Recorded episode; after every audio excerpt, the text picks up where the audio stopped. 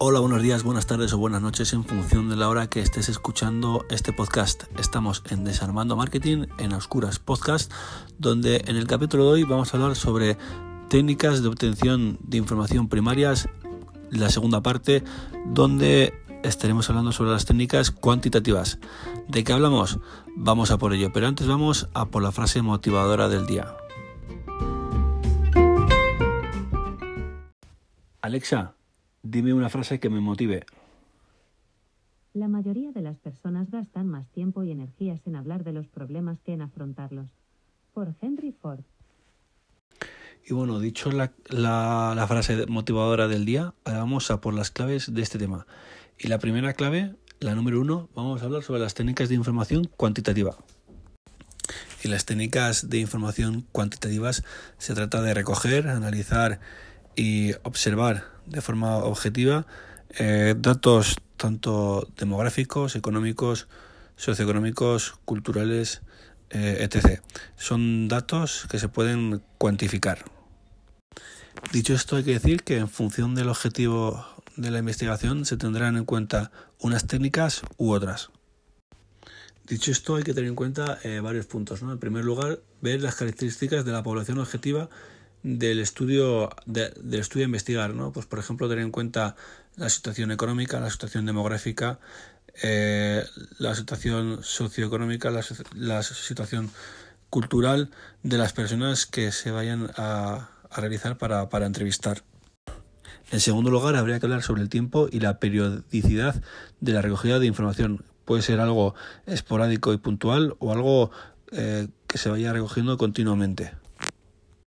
En tercer lugar, habría que ver el, presupuesto disponible, ¿no? porque no todas las técnicas tienen el mismo coste.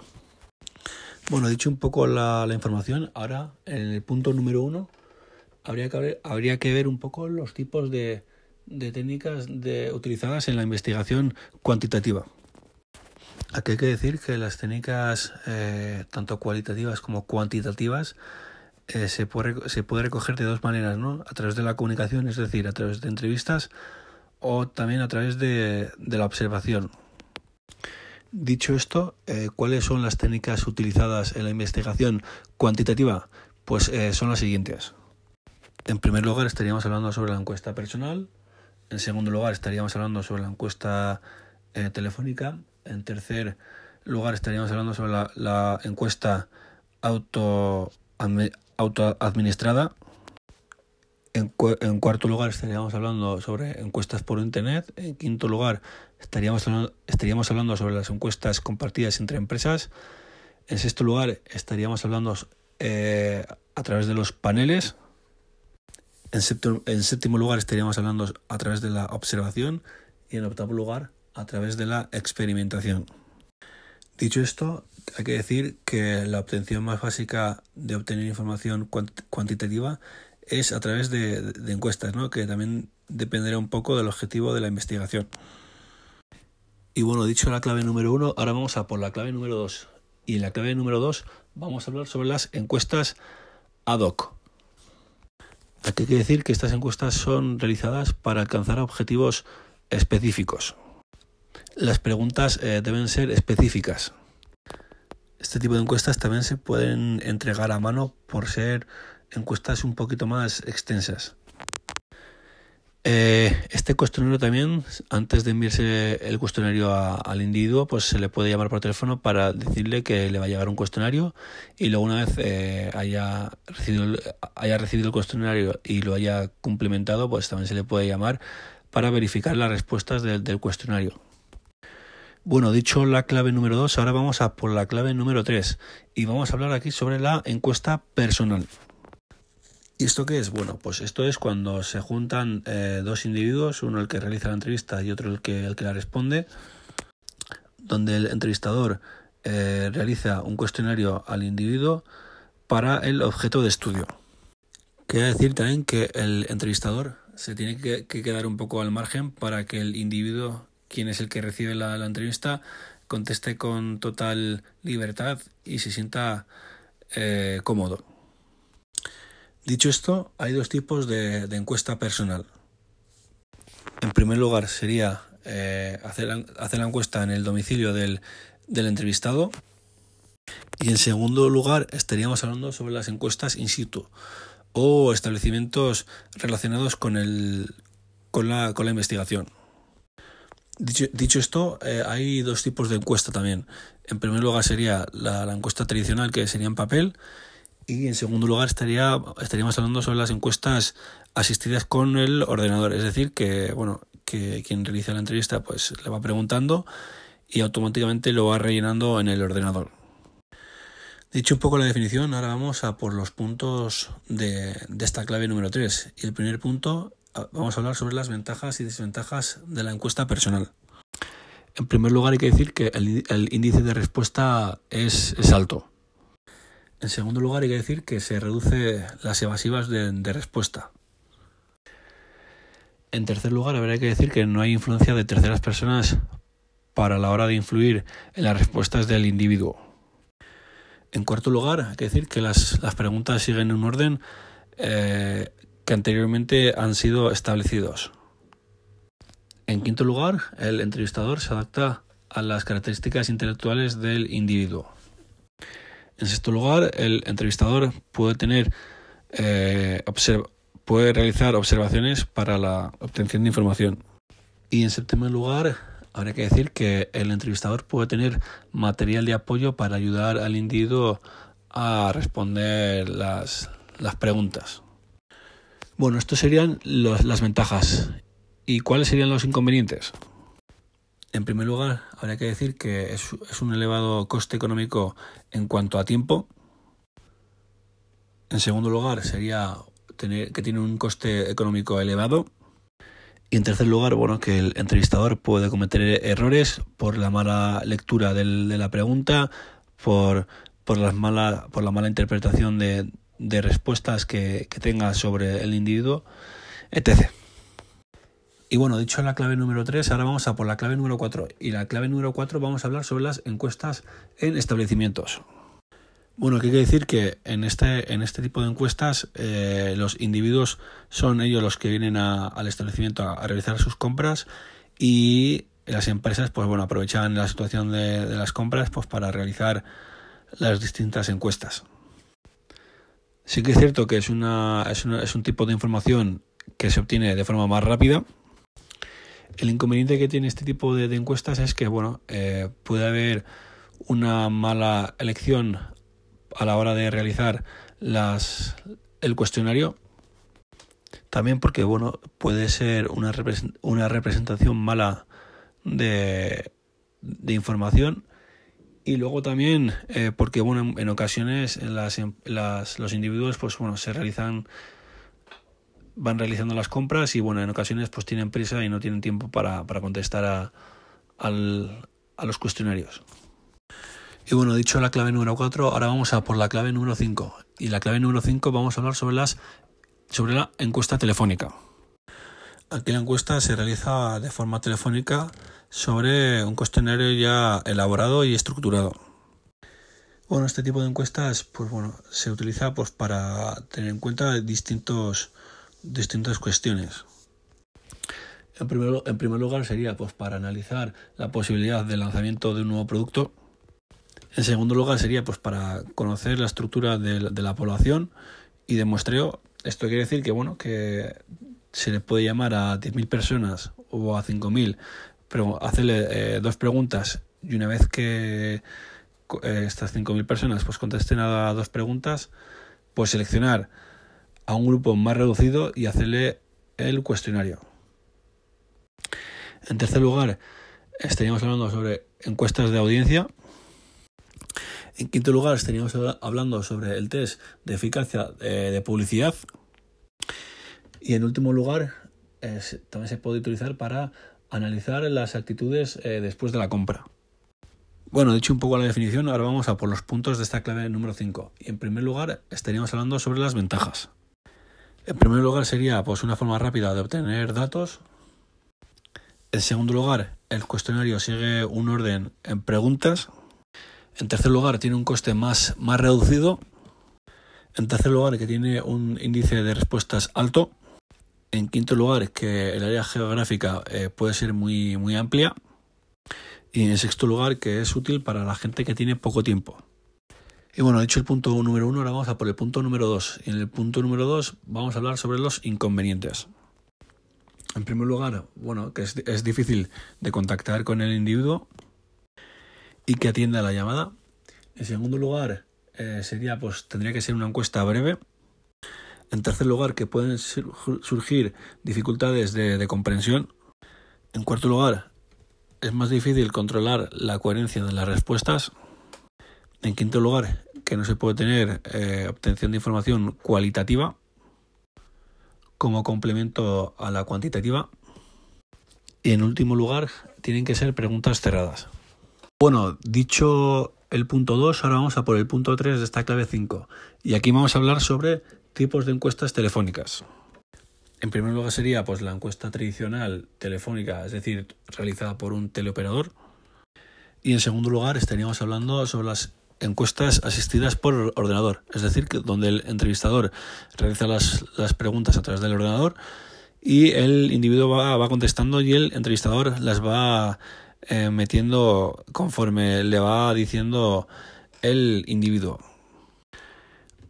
En esto que acabo de comentar, eh, la ventaja que tiene es que conforme las va metiendo en el ordenador, eh, se pueden sacar más datos pues, de distintas variables, ¿no?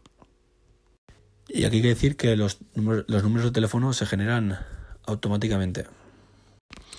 Y bueno, dicho la clave número 5, ahora vamos a por la clave número 6. Y aquí vamos a hablar sobre las encuestas eh, eh, postales y autoadministradas. Bueno, aquí hay que decir que, que, el, que el entrevistador, pues bueno, le manda vía correo electrónico, vía fax, vía postal, pues eso, eh, una, una encuesta para realizar al individuo, donde el individuo deberá reenviarlo por el mismo método haya recibido la, encuesta y en muchas ocasiones, pues bueno, eh, la empresa que se encargue de realizar este cuestionario obsequiará al individuo por, por, por contestar a, um, al, al cuestionario. Bueno, dicho un poco la clave 6, ahora vamos a por los puntos de esta clave, ¿no? Y en primer lugar vamos a hablar sobre las ventajas. En primer lugar, hay que decir que es, es fácil de contestar, es sencillo de contestar. En segundo lugar, hay que decir que es breve. En tercer lugar, hay que decir que son preguntas cerradas y preguntas relevantes. También tiene una ampliación geográfica independientemente de donde se encuentre el objeto de, estudio. Tiene un coste de, encuesta bajo. También se evita los, los sesgos del entrevistador y del individuo. Y por último, existe eh, flexibilidad del, individuo para, para, responder. Y bueno, dicho esto, quiero decir que bueno que la, empresa quien realice la, la investigación o la, o la, encuesta pues debe presentar eh, un sobre con la dirección donde tiene que ser reenviado el cuestionario en caso de que sea a nivel postal o, a nivel de correo electrónico. Bueno, dicho el punto número uno, ahora vamos a por el punto número dos. Y aquí vamos a hablar sobre los inconvenientes. Y el primer inconveniente sería que el índice de, el, índice de respuesta es bajo.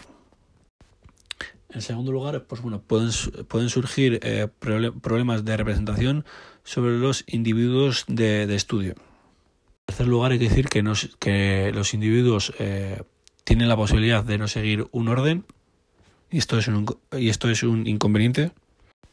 En quinto lugar, pues bueno, el cuestionario eh, no debe ser largo. Bueno, dicho esto, también hay que tener en cuenta que bueno, que sería bueno e interesante que bueno, se tuviese una dirección de las personas a, entrevistar y también realizar encuestas a un cierto nivel cultural. Bueno, dicho la clave número 6, ahora vamos a por la clave número 7 y en la clave número 7 vamos a hablar sobre las encuestas eh, de Internet y las encuestas online. Bueno, aquí hay que decir que bueno, durante toda la vida pues ha ido evolucionando la tecnología, ¿no? Y ahora más con eso del internet. Y ahora, pues bueno, las empresas eh, han ido, pues eso, realizando encuestas a través de internet, donde tiene un coste más reducido y donde simplemente con, con realizar una encuesta y mandárselo por correo electrónico o por otros medios, pues es una forma rápida de mandar encuestas. Hay que decir que en, muchas ocasiones eh, las empresas incentivan con, con, puntos o con regalos eh, a la hora de realizar encuestas, así que es un, es un punto muy, muy bueno y, a su favor de este tipo de encuestas. Bueno, dicho la clave número 7, ahora vamos a por la clave número 8 y, la clave, y en la clave número 8 vamos a hablar sobre las encuestas periódicas. Bueno, que quiere decir que es, es, un, es un tipo de encuesta específica en un momento concreto. Quiere decir que una vez obtenida la información de investigación, la investigación se acaba. Este tipo, este tipo de encuestas se llama encuestas transversales. Encuestas transversales porque se hace en un momento concreto por algo específico. Hay que decir que hay otro tipo de, encuestas llamadas longitudinales que perduran en el tiempo a través de distintas variables, como pueden ser la, encuesta Omnibus, la encuesta de, suscripción o los paneles. Bueno, dicho la clave número 8, ahora vamos a por la clave número 9 y aquí vamos a hablar sobre la encuesta Omnibus.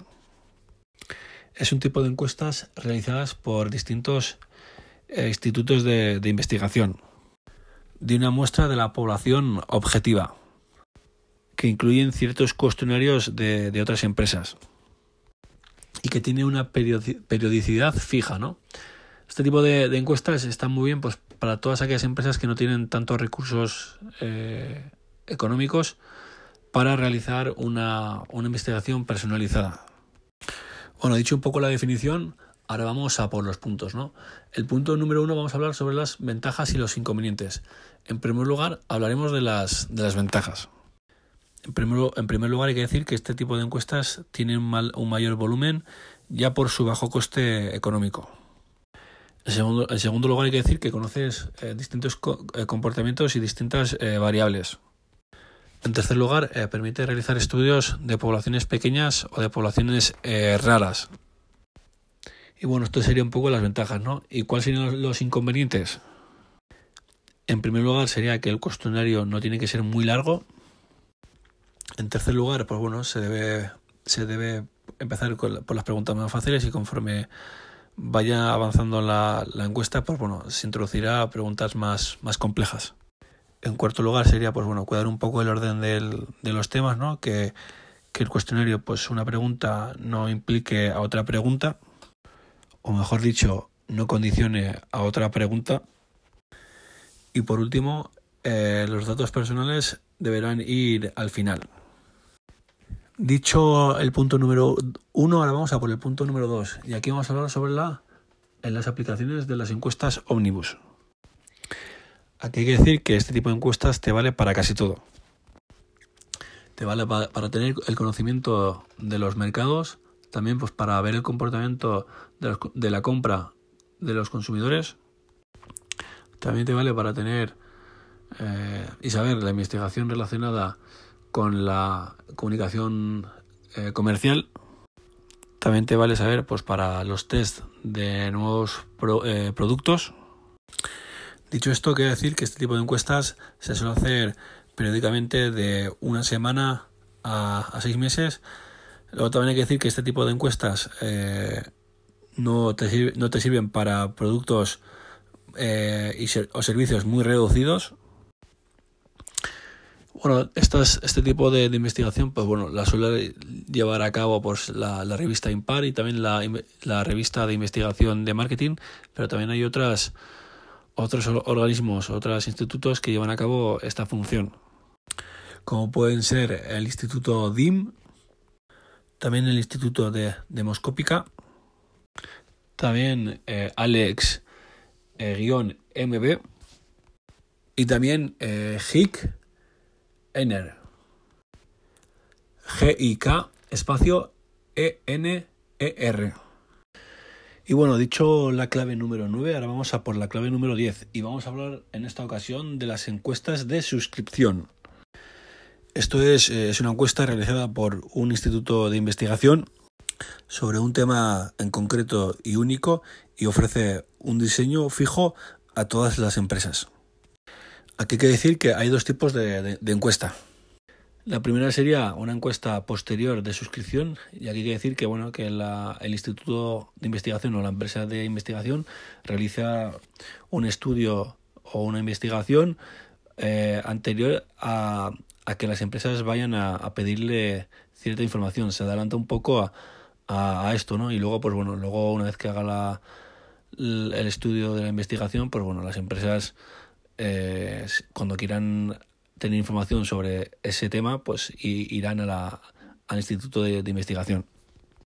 Y en segundo lugar, estaríamos hablando sobre las encuestas de suscripción previa, ¿no? que estos son cuando las empresas solicitan cierta información y van a, los institutos de investigación a, por la información.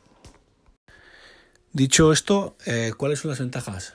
Bueno, que es un coste en primer lugar sería que es un coste reducido ya que los gastos lo comparten muchas empresas. En segundo lugar hay que decir que son estudios eh, bien hechos. En tercer lugar hay que decir que es una fuente importante eh, del mercado.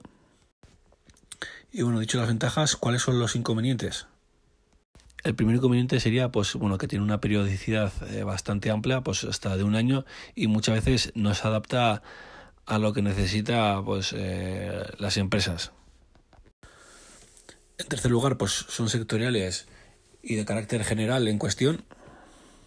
Y por último, bueno, esta información eh, también la puede tener eh, la competencia. Bueno, dicho la clave número 10, ahora vamos a por la clave 11. Y en la clave número 11 vamos a hablar sobre los paneles.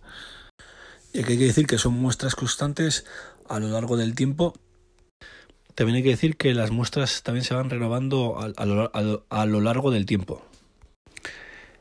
Dicho esto, hay que decir que hay tres, tipos de paneles. En primer lugar, serían los paneles de consumo. En segundo lugar, serían los paneles detallistas.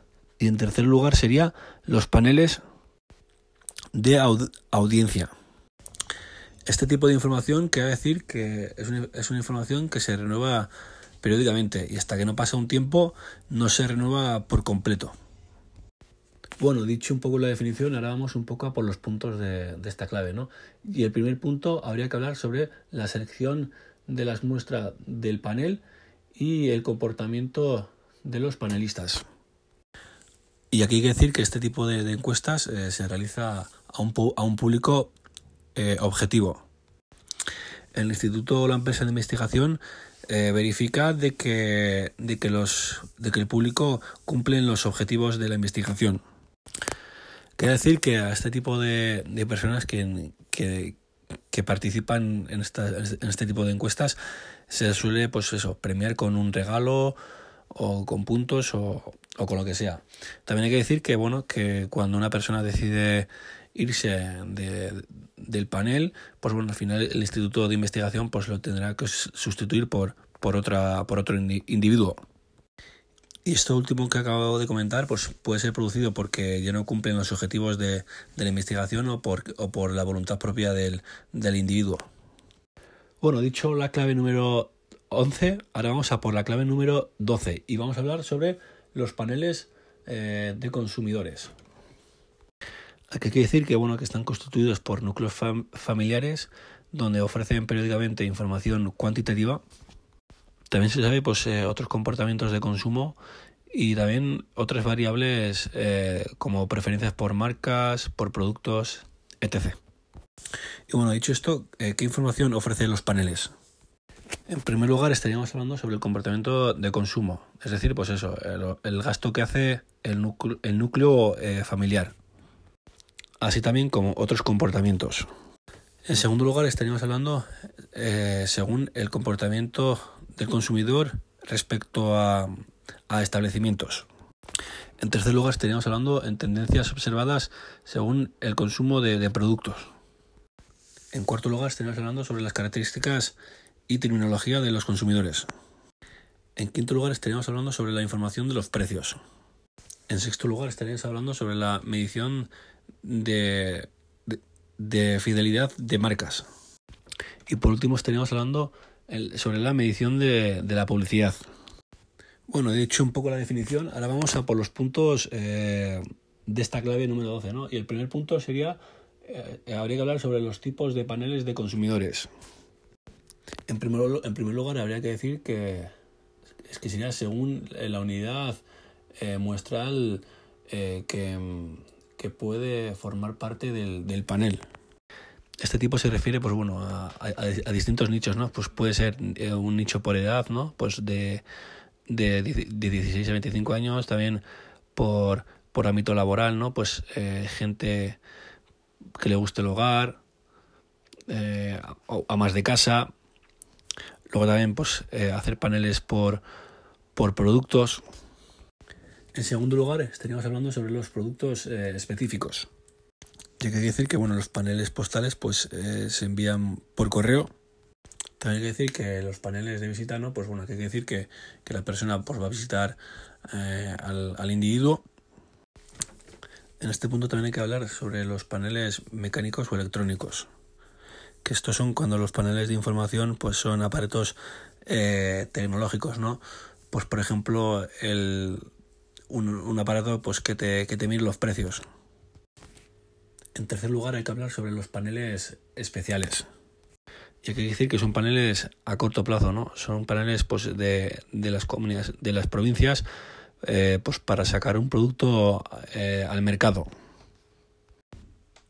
También existe pues paneles electrónicos, ¿no? Pues por ejemplo, en los establecimientos, pues tener cajas registradoras.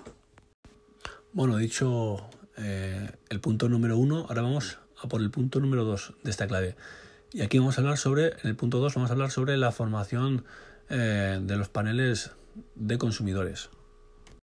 Bueno, aquí hay que decir que, bueno, que hay que dividir la, la población en función del objeto del, estudio, es decir, eh, en función de la, representación de la población.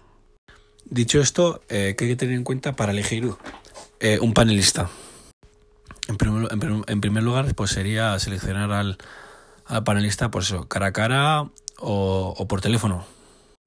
En segundo lugar, habría que tener en cuenta también eh, la, compensa la, la, compensación, es decir, que muchas veces hay que ofrecer al, al panelista eh, un, un, precio o un, o un, regalo.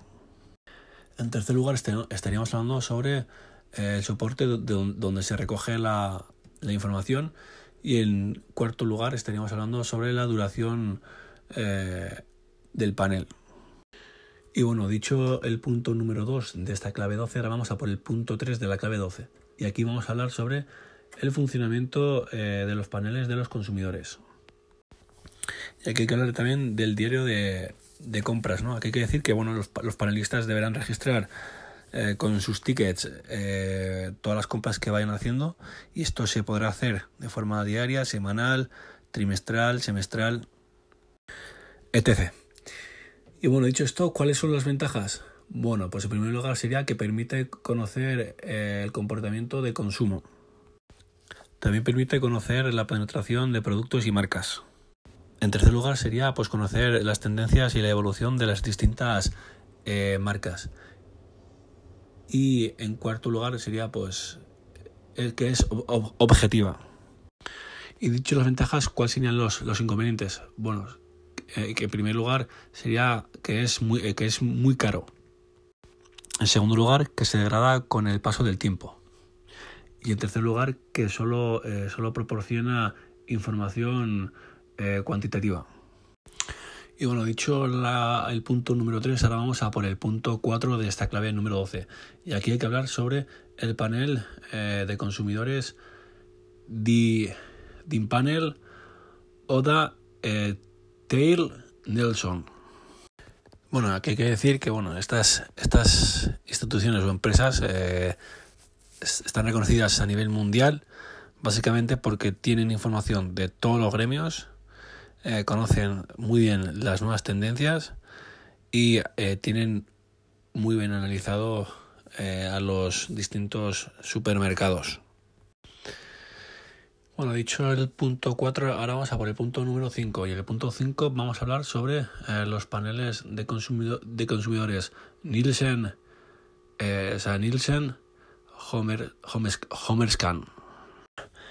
Esta es una empresa que utiliza medidores eh, tecnológicos, ¿no? Pues pues por ejemplo, medidores de precios y, otros, y otro tipo de, de, tecnologías pues para que sea más, más fácil y más rápido.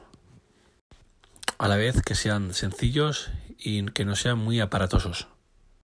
Y bueno, dicho la clave número 12, ahora vamos a por la clave número 13 y aquí vamos a hablar sobre los paneles de detallistas. Y aquí, y aquí hay que decir que las empresas de productos envían sus productos a empresas mayoristas o minoristas a través de empresas de distribución, donde en ocasiones estas empresas almacenan los, los productos. Dichas empresas necesitan conocer eh, las ventas y la rotación de productos. También necesitan saber sus existencias iniciales y finales. Y también necesitan tener una información periódica de, todo esto. Y dicho esto, hay empresas que se dedican a hacer estas, estas, estas investigaciones. Bueno, he un poco la definición, ahora vamos a por los puntos de esta, de esta clave número 13. Y el primer punto hay que hablar sobre la constitución de, del panel detallista y selección de la muestra. Aquí las empresas eh, deben saber el lugar donde se, se puede vender sus productos de los cuales se quiere tener eh, información. También hay que decir que lo importante del panel no es el número de establecimientos en los cuales eh, dirigirse el panel, sino que lo importante es el, el, porcentaje de ventas. Y esto debe ser proporcional al volumen de, de, productos que se distribuyen eh, a través de, de ellos. Y bueno, dicho el punto número uno de esta clave 13, ahora vamos a por el punto 2 de la clave número 13. Y aquí vamos a hablar sobre el, el funcionamiento de los paneles de detallistas. Bueno, una vez seleccionado eh, los establecimientos detallistas de, información, el Instituto de, de Investigación se pondrá en contacto con ellos para su colaboración. Bueno, dicho esto, también hay que tener en cuenta que el panel tiene tres, tres dimensiones. En primer lugar, eh, sería eh, el área geográfica del, de la referencia, ¿no? Aquí pues hay que decir, pues bueno, separar un poco pues cuál es la, área norte, cuál es la área eh, sur, cuál es la área este, cuál es la área oeste de, de, del país en segundo lugar, estaríamos hablando sobre la relación de productos y marcas. Y en tercer lugar, estaríamos hablando sobre eh, las variables de marketing referidas a cada marca. Esto se refiere pues, bueno, a qué tipo de productos o productos son, eh, las, las, unidades de, de, medida, pues como pueden ser litros o kilos, y luego también eh, periodo de inicio y el periodo de, de fin de, recogida de, de datos. Y bueno, dicho esto, hay que tener en cuenta eh, una, una fórmula, ¿no? Que la fórmula sería pues eh, la siguiente. Ventas de existencias iniciales más las compras de, de, periodo es igual a ventas de, de periodo más las existencias finales. Bueno, dicho la clave número 13, ahora vamos a por la clave número número 14 y aquí vamos a hablar sobre eh, paneles de audiencia. Las empresas de publicidad eh, necesitan llegar al mayor número de personas con el, mayor, con el menor coste posible. Cuando tienen mucho poder adquisitivo o económico, se dirigen pues, a, lo, a los medios de comunicación de masa, ¿no? pues televisión, radio, periódicos. Eh, en este caso, el Instituto eh, Español de Audiencia, pues el DGM, eh, pone en funcionamiento pues el, el, audímetro, ¿no? Hay que decir que gracias al audímetro conocemos la media de personas que está viendo un canal o un programa. Dicho esto, el, el rating es, es la cantidad que está es la cantidad de personas que está viendo un programa en comparación con la población del país. Bueno, dicho la clave número 14, ahora vamos a por los puntos de esta clave, ¿no? Y en primer lugar, habría que hablar sobre el funcionamiento del panel de los audímetros. Bueno, aquí hay que decir que el audímetro es un cacharro, es un aparato que va enchufado a la, a la televisión, pre previamente aceptado por los individuos eh, panelistas Y bueno, cada individuo de la familia eh, tendrá un botón pues para cada vez que estén viendo una cada uno una, una cosa, pues le den el botón pues para registrar el, los datos. Y bueno, dicho la clave número 14, ahora vamos a por la clave número 15. Eh, y aquí vamos a ver, y aquí vamos a hablar sobre otras técnicas de investigación cuantitativa. Bueno, y aquí hay que hablar sobre la observación, ¿no? La observación también se puede usar eh, para utilizar técnicas cuantitativas, ya que bueno, ya que permite conocer, pues bueno, el número de personas que, que pueden entrar en un, en un establecimiento o, pues, por ejemplo, también personas que, que pasan la, la frontera, ¿no? Otro tipo de técnicas también puede ser la experimentación comercial. Y esto se utiliza pues para cambiar eh, precios, para cambiar envases, eh, pues para cambiar ciertas eh, cosas del producto o servicios, pues para atender las distintas variables del, marketing y así conocer también el comportamiento de los consumidores. Dicho esto, hay que tener en cuenta que hay dos tipos de, experimentos, ¿no? Los experimentos directos, pues son aquellos experimentos que, bueno, que modificas tú el precio pues para saber el comportamiento de, los consumidor, del, consumidor o consumidores. Y en segundo lugar estaríamos hablando sobre el, experimento indirecto, ¿no? Pues que aquí una empresa pues crea un producto y la empresa ve el comportamiento de los, de los distintos distribuidores, etc. Bueno, también la, la comunicación que, que se le da. Dicho esto, para que un experimento sea, sea real, eh, tiene que ser eh, de forma aleatoria. También debe ser en un momento ideal, ¿no? Donde nadie eh, intervenga en los resultados o, interfiera en los resultados. También los experimentos deben ser extrapolables a toda la población. Bueno, dicho esto, ahora hay que hablar también de los tipos de experimentos eh, comerciales.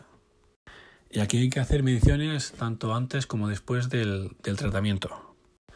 También hay que comparar un poco pues, a las personas que reciben eh, esta, esta, experimentación con, con, otras personas que, que, no lo reciben. Y bueno, dicho esto, ¿cuáles serían las muestras de población en los, en los cuales van, van dirigidos las distintas eh, muestras? Y en primer lugar estaríamos hablando sobre las pruebas ciegas, ¿no? Que aquí, bueno, se ofrece el producto a, a ciertos consumidores sin que, sin que vean eh, la marca que es. En segundo lugar, estaríamos hablando sobre las pruebas de envases, ¿no? Pues aquí se, se, le ofrece a los individuos distintos envases para que, para que opinen sobre esos envases. También, eh, en tercer lugar, estaríamos hablando sobre el, el pretest publicitario, ¿no? Pues antes de lanzar una, una campaña, pues bueno, que, que ciertos individuos opinen un poco, pues qué les parece la idea o, o, o cómo les parece. En cuarto lugar estaríamos hablando sobre el post eh, publicitario, ¿no? Que esto quiere decir que, bueno, que si una vez realizado el, el spot publicitario, pues bueno, pues a ver si las personas que han estado en el, en el pre publicitario, pues reconocen la, el, la publicidad o, o si se sienten identificados. Y por último, el sketching, ¿no? Que el sketching es, pues bueno, que es cuando se suele utilizar en, en, establecimientos de, alimentación mayoritariamente, que es donde se pone todo de forma desordenada y los, y los individuos pues bueno, van a comprar y ven un poco el comportamiento de cómo, de cómo, de cómo va siendo su compra y de, y de cómo es su compra. Bueno, dicho la clave número 15, vamos a por la clave número 16 y aquí vamos a hablar sobre el, el cuestionario como técnicas de, de, recogida de información. Bueno, aquí hay que decir que bueno, se puede recoger información eh, a través de, de preguntas y hacerle, y hacerle, cuestionarios a los consumidores o directamente observándolos. ¿Cuál sería el diseño de los, de los cuestionarios? En primer lugar, eh, estaríamos hablando sobre la naturaleza de la, de la, información. En segundo lugar, sería pues, las características de las, de las personas a, a, investigar y su, y su, y su posible eh, colaboración.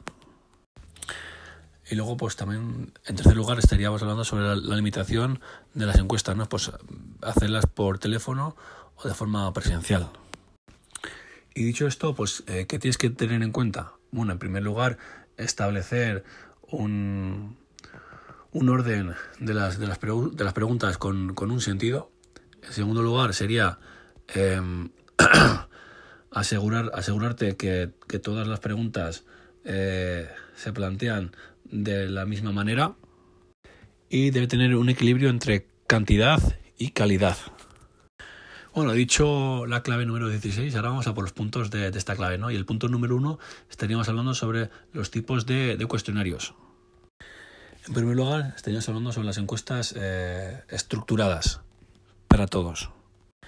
Y aquí estaríamos hablando sobre las preguntas, este, este tipo de cuestionarios pues deberían ser eh, preguntas cerradas y a la hora de elegir opciones, pues bueno, que también sean opciones cerradas, ¿no? Que no, que no se pueda salir de, de esas respuestas.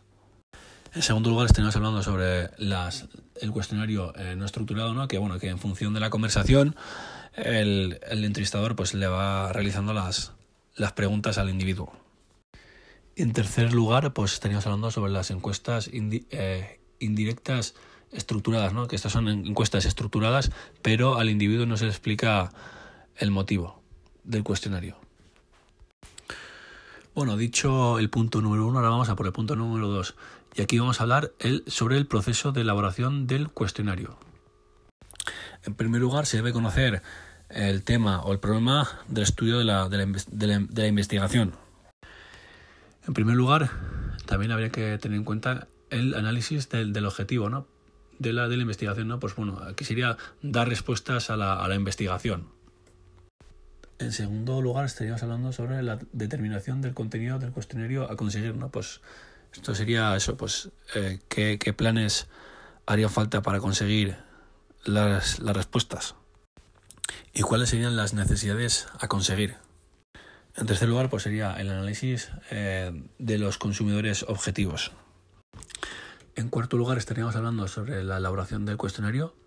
En quinto lugar, estaríamos hablando sobre las, las primeras valoraciones Mm, del cuestionario y en último lugar pues serían eh, mostrar a las personas a otras personas qué les parece el cuestionario el cuestionario y bueno dicho el punto 2 ahora vamos a por el punto número 3 y en el punto número 3 de esta clave 16 vamos a hablar sobre las partes del cuestionario bueno en primer lugar estaríamos hablando sobre el encabezado no pues aquí sería pues poner los datos de a quién se le, a quién se le realiza el, el cuestionario.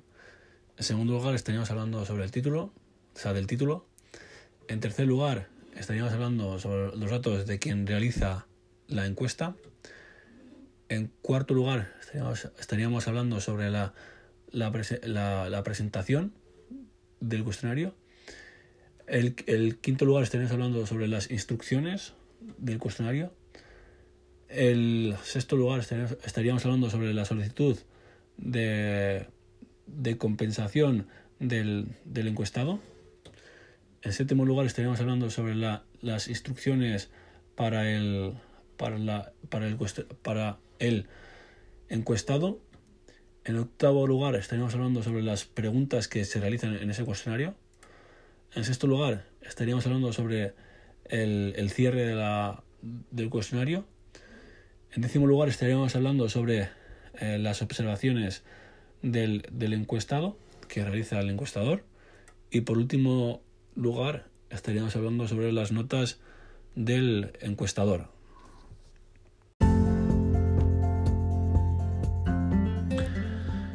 Y bueno, aquí acaba este episodio de hoy. Espero que te haya parecido interesante eh, este, este, este episodio. Bueno, si has llegado hasta el final, pues gracias por haber llegado hasta el final y haberme escuchado. Si crees que a alguien le puede interesar, pues te invito a que se lo compartas. Como digo siempre, dejo en la caja de descripción mis redes sociales pues, para que me conozcas un poco más. Y ahora sí, no te entretengo más. Nos vemos en el siguiente episodio. Deu.